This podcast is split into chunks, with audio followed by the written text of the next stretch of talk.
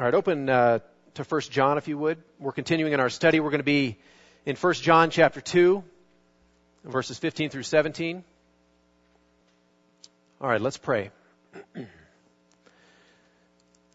Father in heaven, it is awesome to worship you, not to waste our worship on vain and passing things, but to worship the true and holy Creator God who is our Lord and our Savior. What an awesome privilege, and we thank you for it. Father, this morning as we come to your word, it's always a weighty thing to come to your word, and this morning particularly is a weighty thing. And so we ask that you would quiet our hearts, help our minds to stop spinning, and to focus on what we're doing here and now.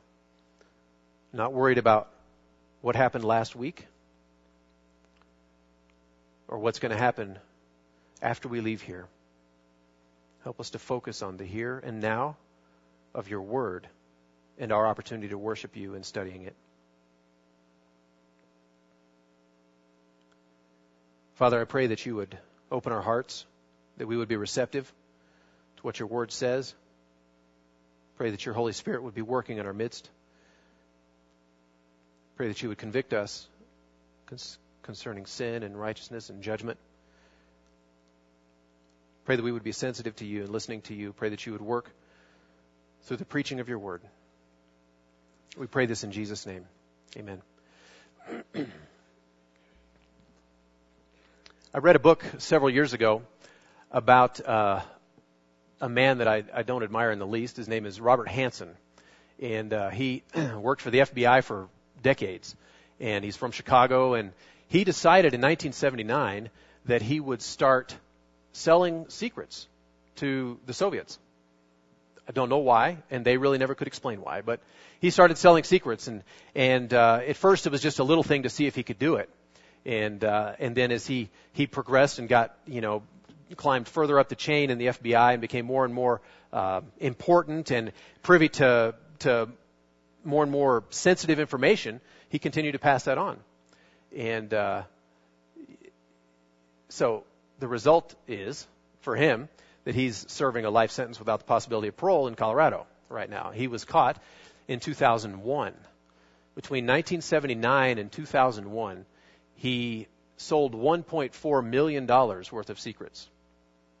I don't know how many secrets that is, but $1.4 million. And he was finally caught for it. And if you think about that, it was the Soviet Union to begin with, and then after 91, it wasn't the Soviet Union anymore.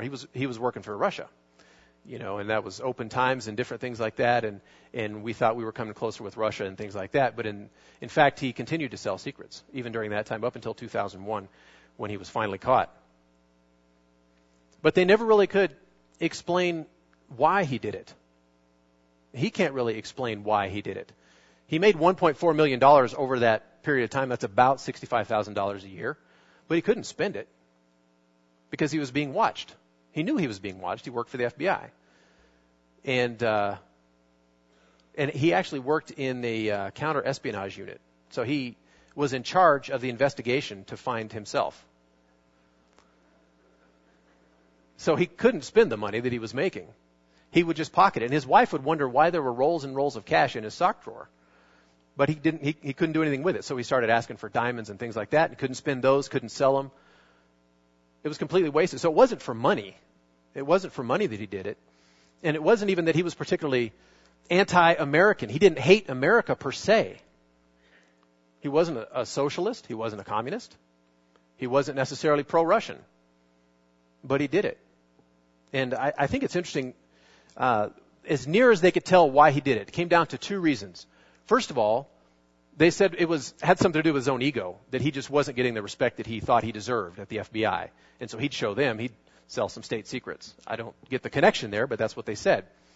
And the second one is he was just allured by the idea of outsmarting the people he worked with. He just loved that idea of outsmarting the FBI. And so that was a huge motivation for him. He just wanted to outsmart them. He wanted to be better than them. So he decided to risk everything and to start selling state secrets just because he was excited by the idea of it. Right in the middle of the Cold War, 1979, right in the middle of the Cold War is when he started doing it. And I don't know the exact number, I'm not sure anyone does, of how many undercover agents he got killed because of the secrets that he sold. He would just give names. And so the Soviets would get this list of names, and they would say, okay, well, we need to go and kill so-and-so of their own people, kill so-and-so of their own people, or kill so-and-so who's an American, you know, who's in this, who's infiltrated the Soviet Union or whatever. Tons of people were killed. Robert Hansen switched his allegiances right in the middle of the Cold War in an extremely dramatic and very damaging way. It cost lots of lives, lots of money. It was a huge problem. His life is evidence that our allegiances, our loyalties, can be compromised in some pretty insidious ways. So let's look at the allegiances of Christians and the world. Let's read chapter 2, verses 15 through 17. Do not love the world or the things in the world. If anyone loves the world, the love of the Father is not in him. For all that is in the world, the desires of the flesh and the desires of the eyes and pride and possessions, is not from the Father, but is from the world. And the world is passing away along with its desires, but whoever does the will of God abides forever. Do not love the world or the things in the world. So I think, first of all, we need to understand a little bit of what world means here. If we're not supposed to love it, let's try and understand what he's talking about here. He's not talking about the created order. He's not talking about the trees we see outside, or the sun, or the air we're breathing, or other people. He's not talking just about physical creation. That's not what he's talking about. He's talking about something a little bit different. He's talking about the realm of Satan's reign, which is in rebellion against God. It's always rebelling against him. It's the system or the world order in its alignment against God's purposes and will. So it's world in a different sense, not physical sphere that is this earth. That's not what it means. It's that idea, that principle that rebels against God. And we see it all around us, right? We see it within ourselves. Flip over to chapter 4, I just want to read verses 1 through 3. He talks about the world a little bit here. If that's the definition of what the world is, then who and what is in the world? Beloved, do not believe every spirit, but test the spirits to see whether they are from God. For many false prophets have gone out into the world. By this you know the Spirit of God. Every spirit that confesses that Jesus Christ has come in the flesh is from God. And every spirit that does not confess Jesus is not from God. This is the spirit of the Antichrist, which you heard was coming and now is in the world already. So the world itself is in rebellion against God.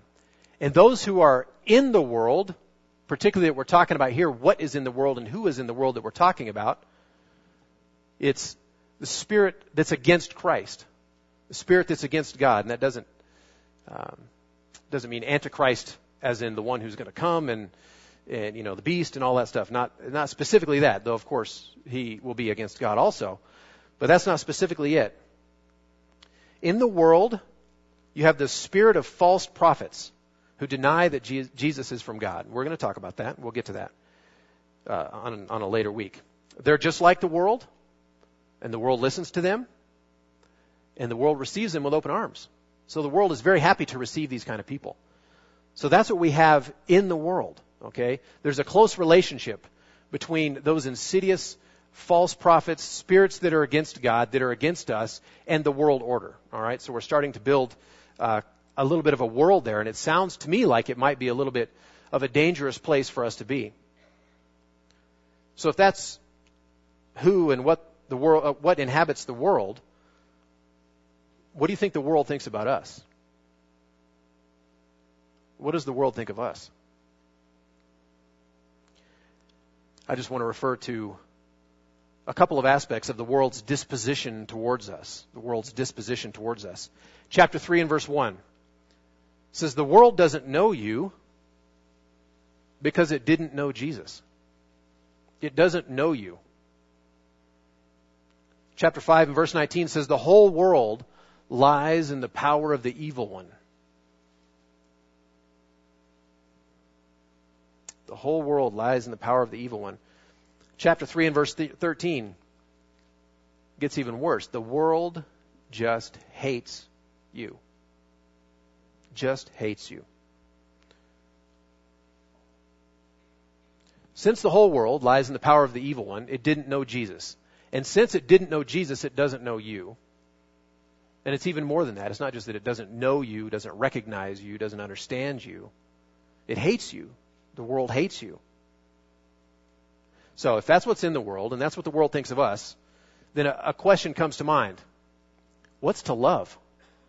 We've been commanded, don't love the world. Well, it sounds to me like something that we wouldn't naturally love anyway. Right? It's dominated by our enemy. False prophets who are teaching a watered-down version of Jesus are received with joy, and their lies are received as if they're liberating truths. And followers of Christ are, at best, misunderstood or even hated. So given what the world is like, what's to love? When we look at it this way, it seems like a pretty cut and dried case. And the real problem comes with the character of the world. Look back at our text here. If anyone loves the world, the love of the Father is not in him. For all that is in the world, the desires of the flesh and the desires of the eyes, and pride in possessions, is not from the Father, but is from the world. So this list that it gives here is an insight into the character of the world, what the world is like. And most of your Bibles probably say lust of the flesh, lust of the eyes, instead of desire of the flesh, desire of the eyes. Those two words are the same. There's no difference in the Greek. It's the exact same word, and it's neutral. It's not always negative. It's usually negative in the New Testament. But it's what Paul says when he says that if anyone desires if anyone aspires to the office of overseer, he desires a good thing. It's the exact same word. All right, so it's just this idea of wanting, which itself is neutral. All right, so mine says desires. So what are the desires of the flesh? If you were to list them off, if you were to define it, how would you do that? How would you define desires of the flesh?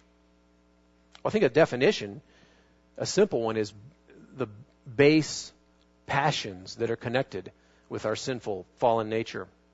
Those cravings that spring from that fallen nature. Okay, that's the desires of the flesh.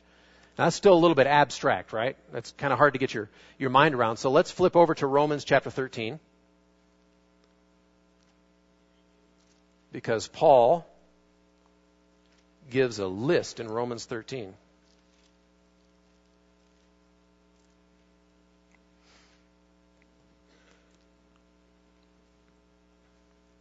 Romans 13, we're going to start in verse 12. The night is far gone, the day is at hand. So then, let us cast off the works of darkness and put on the armor of light. Let us walk properly as in the daytime. And here's his list. Not in orgies or drunkenness, not in sexual immorality and sensuality, not in quarreling and in jealousy, but put on the Lord Jesus Christ and make no provision for the flesh to gratify its desires. So that's one picture.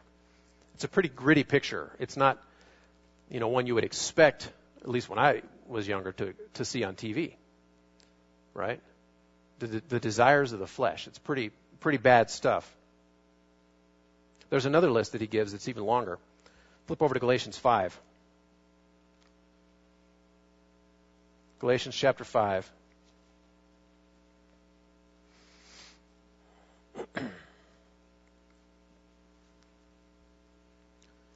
Starting at verse 16. But I say, walk by the Spirit, and you will not gratify the desires of the flesh. For the desires of the flesh are against the Spirit, and the desires of the Spirit are against the flesh. for these are opposed to each other, to keep you from doing the things that you want to do. But if you are led by the Spirit, you are not under the law. Now, the works of the flesh are evident. And then he gives a list. Sexual immorality, impurity, sensuality, idolatry, sorcery, enmity, strife, jealousy, fits of anger, rivalries, dissensions, divisions, envy, drunkenness, orgies, and things like these. It's quite a list. So that's the desires of the flesh. That's what our flesh wants. That's what our fallen human nature seeks after. Now, praise the Lord that not all of us go in for all of these things, right? The world, you know, we may be in our spirit, in our nature, totally depraved, but we're not completely depraved. We don't go after all of those things. But the desire and the seeds for those things are in each one of us. It's just that we, in our own ways, individual ways, pursue certain of those and not others. It's in our sinful human nature. It's in our flesh.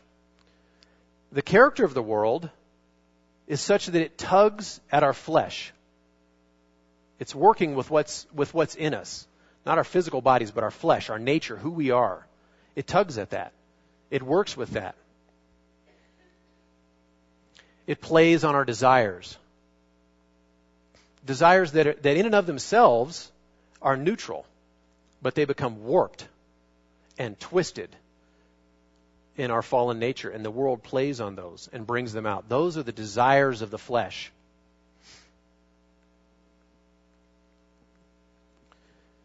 So it uses secret agents sort of inside of us to bring us to love the world more and more. It draws us to love the world. Come on, just here, this way. This secret bait.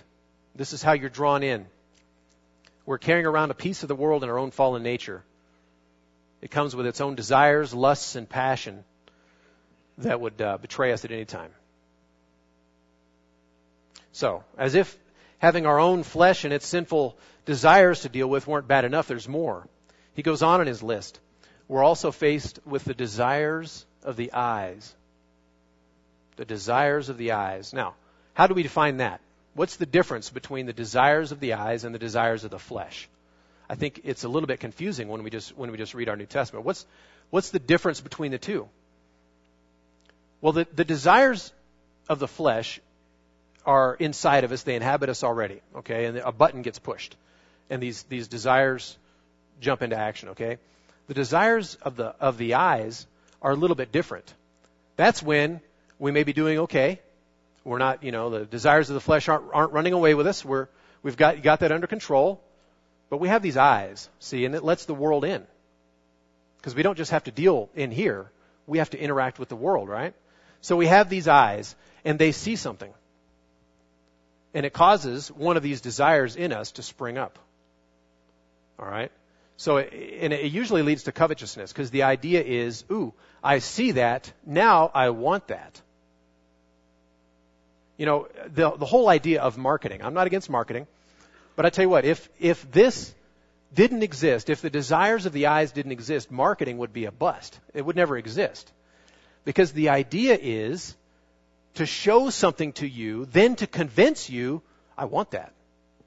And it presents it in such a way to make it even more appealing. And what it's doing is interacting with our own desires of the flesh that we have inside of us. It's interacting, it draws us, and boom, it raises covetousness. I really got to have that. I got to have that. When we were in Russia, they have commercials and stuff on TV and things like that, but we never watched TV. We just didn't watch it. And so our kids never saw those commercials. And when I grew up watching Saturday morning cartoons, it was always commercials about some new cool truck or little toy gun that shot Nerf somethings or whatever. And so we wanted that stuff, right? Well, my kids weren't exposed to that sort of thing when we were in Russia. They didn't see those kind of commercials, and so they didn't have that constant, Daddy, can I have that? Can I have that? I got to have that. Didn't exist. And then we moved back to the States and turn on the TV. And all of a sudden, my kids got to have everything, right? Gabriel especially, ooh, I need that, and I need that, and I need that, and I need that. that cool new, little car that does such and such or whatever. And it's just playing on those desires that he has already inside, but now it's accessing them through his eyes because he sees someone else has that. I want that. That's covetousness. He wants it because he saw it. And of course, if we think of examples in the Bible, a couple come to mind. The first one, probably most obviously, is David and Bathsheba, right? Bathsheba's taking a bath on the roof of her house, which seems strange to us in that culture. I don't know, maybe something different. But David saw her, and he had to have her, right? So he saw her, and boom, it aroused in him those desires, and he went after them. But there's another one that came more to my mind, and I think it's because of a translation I read of it, but it's Samson. When we first start reading about Samson, and he goes down to visit the Philistines, and he sees this woman down there, and he comes back and he tells his parents, "Go down and get her for me because she looks good to me." I don't remember which translation that was, but she looks good to me. And so his parents say, "No, we're not going to do that. Why don't you marry one of your own people? You don't need to go marrying a Philistine." And he says, "No, she's the one I want. I saw her. She looks good to me." My translation says she looked right in his eyes. She looked right. And so he wanted her. And so his parents gave into it. And what ended up happening? You who know that story, what happened? There's this big wedding. You have all kinds of things happen. And ultimately, it was war with the Philistines because he went after that woman. Okay? He saw her, and he had to have her. The desires of the eyes. And it's got to do with covetousness. It often has to do with a sexual kind of lust also. Because we see and we want. It's a covetousness in a different kind. So there's a third passion. We've looked at the first two, the desires of the flesh that are inside of us, the desires of the eyes that come in from without and trigger those passions from within. And there's a third. It's a little more subtle than the other two. And it's called pride in possessions. Or yours probably says... boastful pride of life, or something like that. And obviously it's not an easy thing to translate, or they would all be translated the same. But the idea is the taking glory and pride in what it takes to make your life work, in the things of your life, the stuff of your life. That's why pride in possessions, mine says, the boastful pride of life is a little bit vague, but it has to do with our stuff, the things that it takes to live. Well, of course, it takes things to live. We have to have food. We need to have shelter. We need to have some of those things, right? But it takes those basic things that we need, and it builds on them and builds on them and builds on them.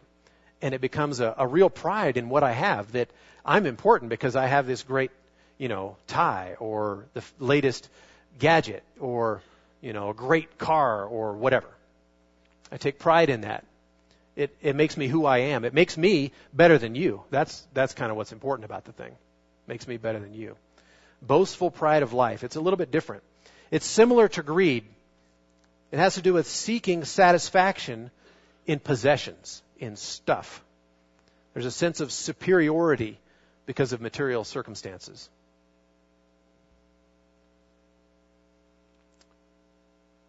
The word for life, when it says boastful pride of life there, is the word bios, which we get the word biology, biosphere. It has to do with life, right? Symbiotic, those sort of words come from that.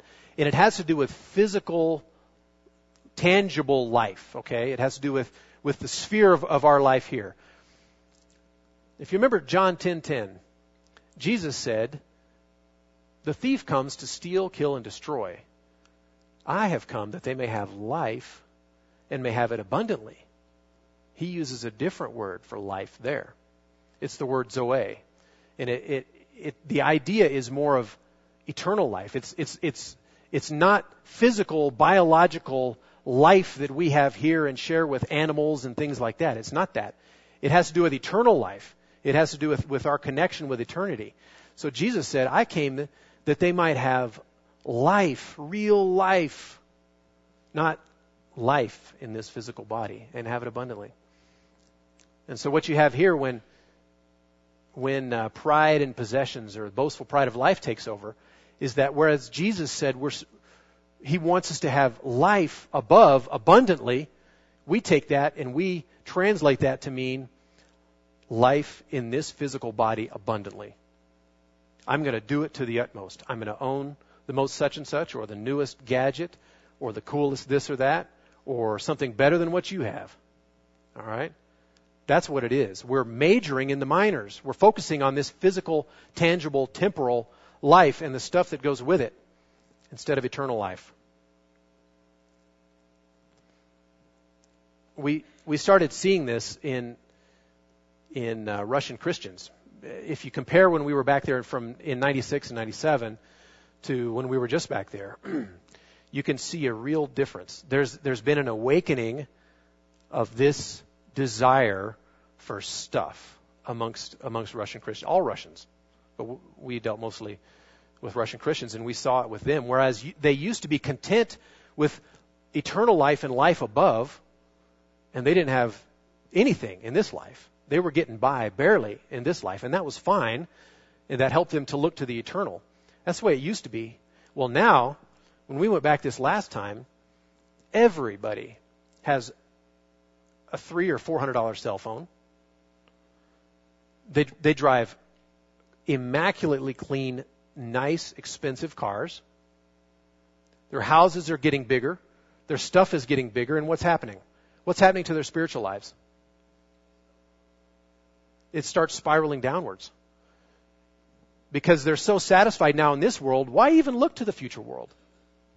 I'm satisfied with my bios. Why do I need that life? I'm satisfied with this life here on earth. And I think about that, and I think about myself, and I know we live in a materialistic culture, right? I know we do. It's clear. But you could see the change happening there because it went from the way it used to be to something that it is now. And you could see that change. And we, in ours, have already made that change, I think. I think that's a real struggle in our culture, is that we become so satisfied because I can meet my needs physically with stuff around me. I can make myself feel better. I can have better, cooler stuff. And I can make this life really neat. And yeah, the future life, I'll get to that sometime. Eternal life, someday. Right now is the here and now. That's where we are. We've got to make that work. I think that's a danger of our culture. So the character of the world is that it plays on our weaknesses with its desires of the flesh and desires of the eyes and boastful pride of life or pride in possessions.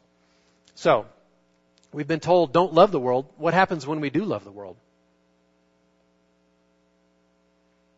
If anyone loves the world, the love of the Father is not in him. So the first thing that we need to understand is that the choice to love the world precludes love for the Father. Precludes love for the Father. Now, I have the same nature you have. And our nature says, I want to have it both ways. I really do want to have it both ways. The world appeals to me. I want to have the world, but I also want to be right with God. All right? I don't want to be separated. I want it both ways. I'll have a little from column A and a little from column B. Right? That's the way we want it. If anyone loves the world, the love of the Father is not in him. God says here that it's either one or the other. It's similar to what Jesus said when he said, you cannot serve two masters. You can't serve God and mammon. To love the world is not to love the Father. You can only love one at a time because they are diametrically opposed to one another. And it's an ongoing choice. You see, it's not a once-for-all deal. This is scary sounding, right? It's kind of scary sounding. I either love the world or I love the Father. Now, the fact is, I will confess to you, there are times I love the world. There are ways I love the world. All right? We all have that. We all have that in us. I'm not saying, that I made a decision years ago to love the Father, and the love of the world hasn't crept in. No problem since then, right? Many of you know I started running in January. I decided I was tired of being out of shape, tired of being winded all the time, whatever. So I started running, and I've never been a runner. And I set my mind to it, and I knew that I was going to cop out, so I told Al Munoz that I was going to do it. And then I'm locked in. Right, Al? Amen. Accountability. So Al starts asking me, so you started running yet? You started running yet? So anyway, it worked. Okay. But as time went on and I was running more and more miles, I'll tell you what, there were many times when I was out running in the desert and I was thinking, you know, I decided I was going to run X number of miles today. I don't want to. I just don't want to. I want to stop right here, thumb a ride back to my house and put my feet up. That's what I want to do. You know, and you would think, I made a decision. Well, I'm not some iron-willed guy. I made a decision, and I almost unmade it many, many times. There were lots of times I almost unmade it. Now, praise the Lord, you know, I kept running, and I didn't have to film any rides, and you know, I made it to race day, just like, you know, like I had wanted to. But it wasn't like I made some decision, and that's it. It's never a question again. And if that were the case in our lives, where we could just make a decision, then what we would all do is we would all sit right here, and we would make the decision, let's love the Father, not the world. We would all make a pact, agree with one another, and we would pray and make it so, and then we would never have to read verses 15 through 17 again, right? But that's not the way it is. It's ongoing. Every step of the run, you're thinking, man, I don't know. I'd really like to stop. I'd really like to stop. You're passing your friend's house, and you're thinking, I could go inside and have a glass of tea instead of be doing this. The temptations are there all the time. It's ongoing. It's ongoing.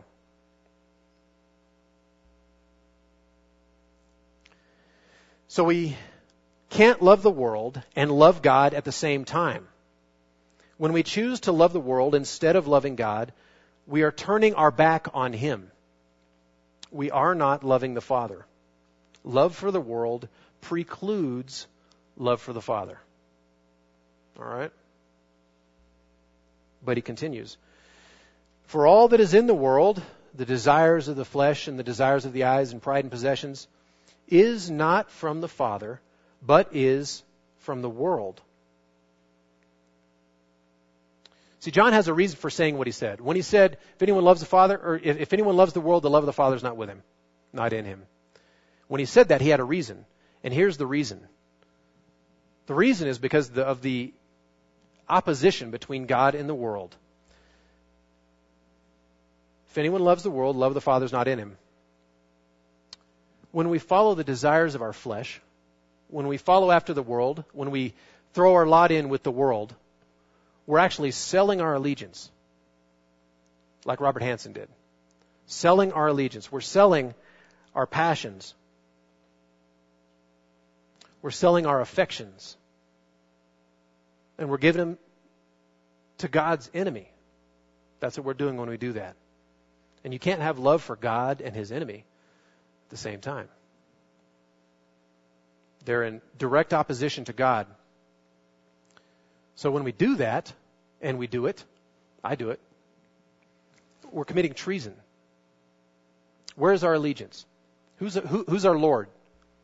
Jesus is Lord, right? Jesus is our Lord, okay? He's my Lord. And for many of you, I know that's true. But I act against him. And when I act against him, that's what I'm doing. Committing treason. We give support to the rebellion against the almighty and rightful king. So loving the world is opposition to the Father, since the world itself is in opposition to the Father. Verse 17 says, the world is passing away along with its desires, but whoever does the will of God abides forever. Now, the world is passing away.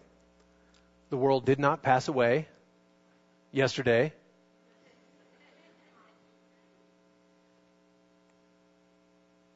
It's really tempting to go down that rabbit trail, but I won't.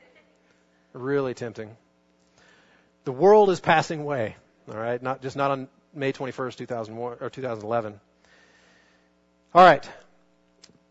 How many of you have read the book of Ecclesiastes? I want to work on this idea of how the world is passing away. The book of Ecclesiastes, I think, gets a bad reputation.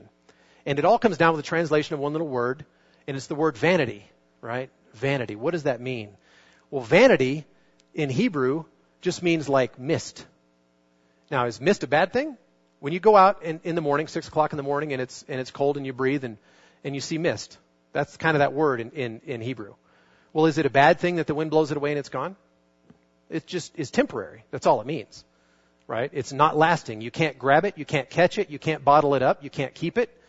It doesn't mean it's horribly vain. Stay away from it. That's not what it means.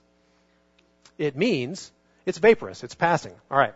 So what sort of things does the author of Ecclesiastes talk about and say are vain? I think people don't like to read it because it sounds so negative.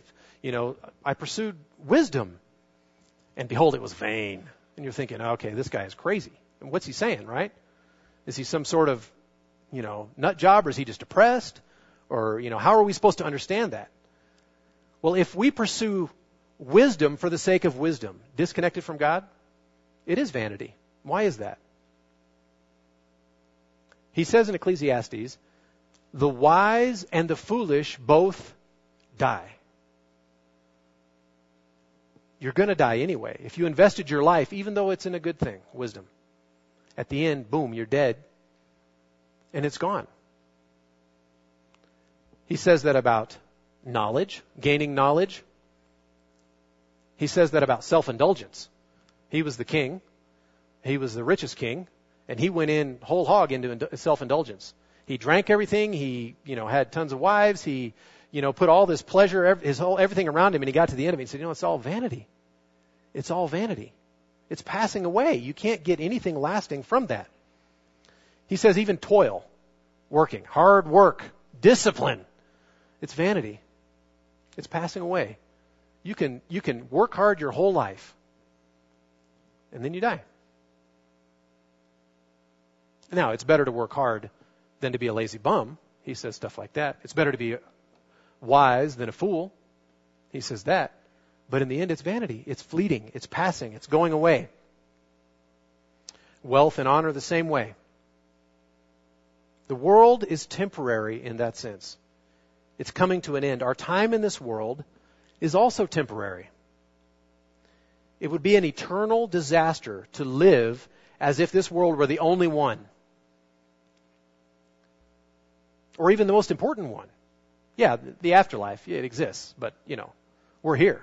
Got to live here. That would be a disaster. That would be a huge mistake. Jesus said in Mark 8, what does it profit a man to gain the whole world and forfeit his soul? The world is passing away, and those desires that seem so pressing and so urgent and so powerful, they scream to be gratified or else, they're passing away too. See, right now when we're in the midst of it, we're in the midst of this life, and we have these desires, whatever they are, we're thinking, I don't know. I mean, I can't bear this forever. There's no way I can bear this. I'm 37. If I live another 50 years, I'm going to have to deal with this thing for 50 years? No way. I can't do it. It just seems so oppressive. It seems to master us. It seems to dominate us. But those desires are passing away too, in the same way. They're fleeting. Now, we're not guaranteed that we will make it to our deathbed. What do I mean on that? We could die in an accident. We could die completely unexpectedly, out of the blue, right? So we're not guaranteed to be able to make it to our deathbed. All right? But assuming we were at our deathbed, what would you be reflecting back on your life and thinking? Let's say you're 94 years old, and you're thinking back on your life and pondering. Are you going to be thinking stuff like this? I wish I had acquired more stuff. I wish I had gotten drunk a lot more. I sure wish I had been more sexually immoral. That would have just changed everything. I wish I had hated a few more people. That would have been a great improvement. I wish I'd been more envious of others. I wish I'd been more angry with people. Is that what you're going to be thinking? No, it's not.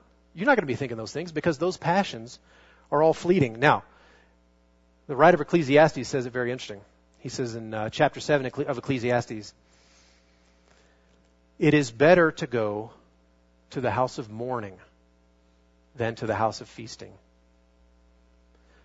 For this is the end of all mankind, and the living will take it to heart. Fleeting, passing, So what's the alternative? How do we apply this? What does this mean for us? Don't love the world. Okay, well, sounds great. What does it mean? How do we do it? Or, you know, sorry, I love the world. What do I do to stop loving the world? Okay, how do we do that? So I want that to be me. I want to be whoever does the will of God abides forever. I want that to be me, and you want that to be you, right?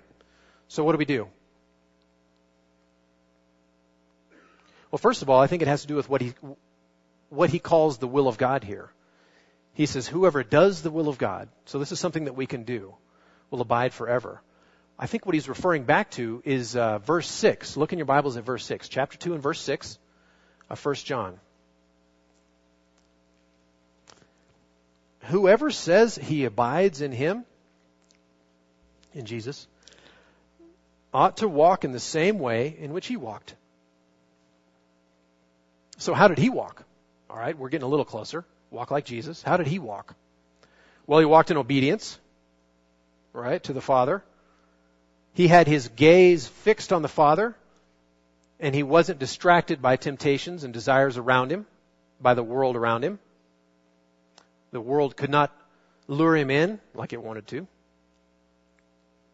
He made no provision for the flesh to gratify its desires. So how do we do that? How do we walk like him? How do we get to that point?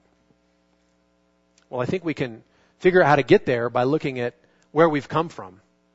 Romans chapter 1 tells the story of how we got to where we are morally, how we got where we are in our being, our nature, and who we are. It says, the wrath of God is revealed from heaven against all ungodliness and unrighteousness of men who by their unrighteousness suppress the truth. For what can be known about God is plain to them, since God has shown it to them. I lost it. I had it. For although they knew God, they did not honor him as God or give thanks to him, but they became futile in their thinking, and their foolish hearts were darkened. Claiming to be wise, they became fools and exchanged the glory of the immortal God. Do you know what it says next? For images resembling mortal man and birds and animals and reptiles. Gave up the glory of the immortal God, and they traded it for little pictures and dolls and idols, images resembling mortal man and birds and animals and reptiles.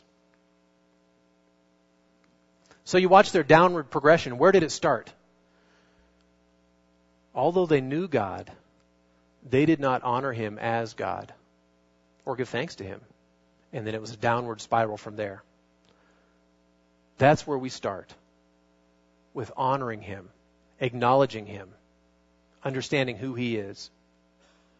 How do we do that? How do we learn about that? Well, being in church is a good thing. We're here together. We're learning about that. That's a good thing. It has to do with the Bible. We need to have our mind renewed. And the way that happens is from the Bible. From Bible reading, Bible study, learning your Bible, memorizing, being here and listening to it. All these things are important. Now, the Bible is like the antidote to the world. Okay? Now, you're guaranteed a daily shot of the world. I guarantee it. Okay, if you're alive today, you have gotten and are getting a daily shot of the world. But what about the Bible? Do you get a daily shot of the Bible? Is it a part of your life? Is it influencing you in the same way, to the same degree that the world is? This is huge. This is huge in us making progress. I guarantee you, if you sat in a dark room with no lights on a chair for a 24-hour period, you still got your shot of the world because you carry it inside of you. You didn't need to see anything. You didn't need to interact with anyone. You carry it with you. And the antidote is the Bible. We need to be reading our Bibles. We need to know our Bibles. The Bible tells us who we are. The Bible tells us who God is and how we can know him. And you can hear that here. And you can hear that from your friends or from a radio station or something like that, but it is not the same as cracking the word for yourself and reading it for yourself. But it all starts with us understanding and admitting that we love the world. There are ways I love the world. We have to start there. And then we move forward. We need the word. We need prayer. We need each other. But that central key thing that I think is missing for so many of us is the Bible.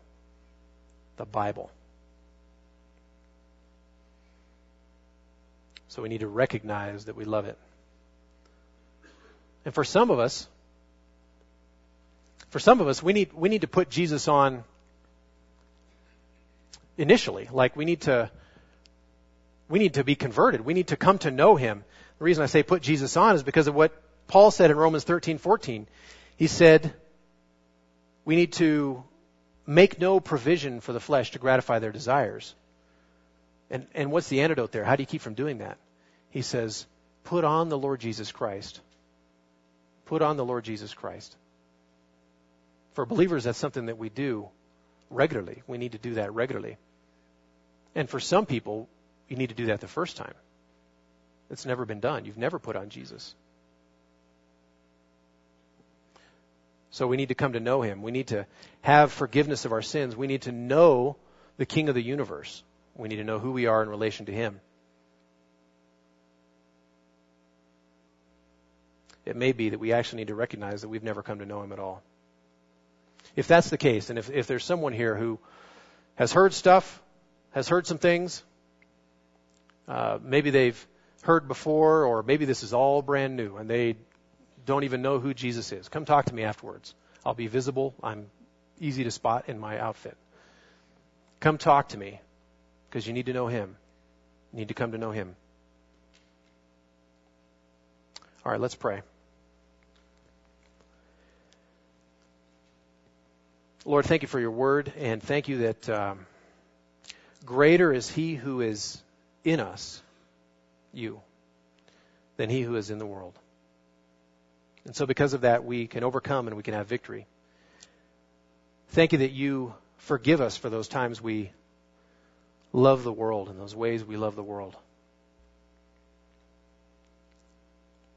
Father, I pray that you would help us to be obedient to this passage, Lord, that we would go forth and love you more and more and the world less and less. Pray for your help in that. Bless us as we go this week. Pray that you would be honored in our lives. Thank you that we have people with us who have been in the hospital recently, and we praise you for their health and that they're doing better. We give glory to you for it, Lord. We pray all this in Jesus' name. Amen. May God be gracious to us and bless us and make his face to shine upon us. You're dismissed.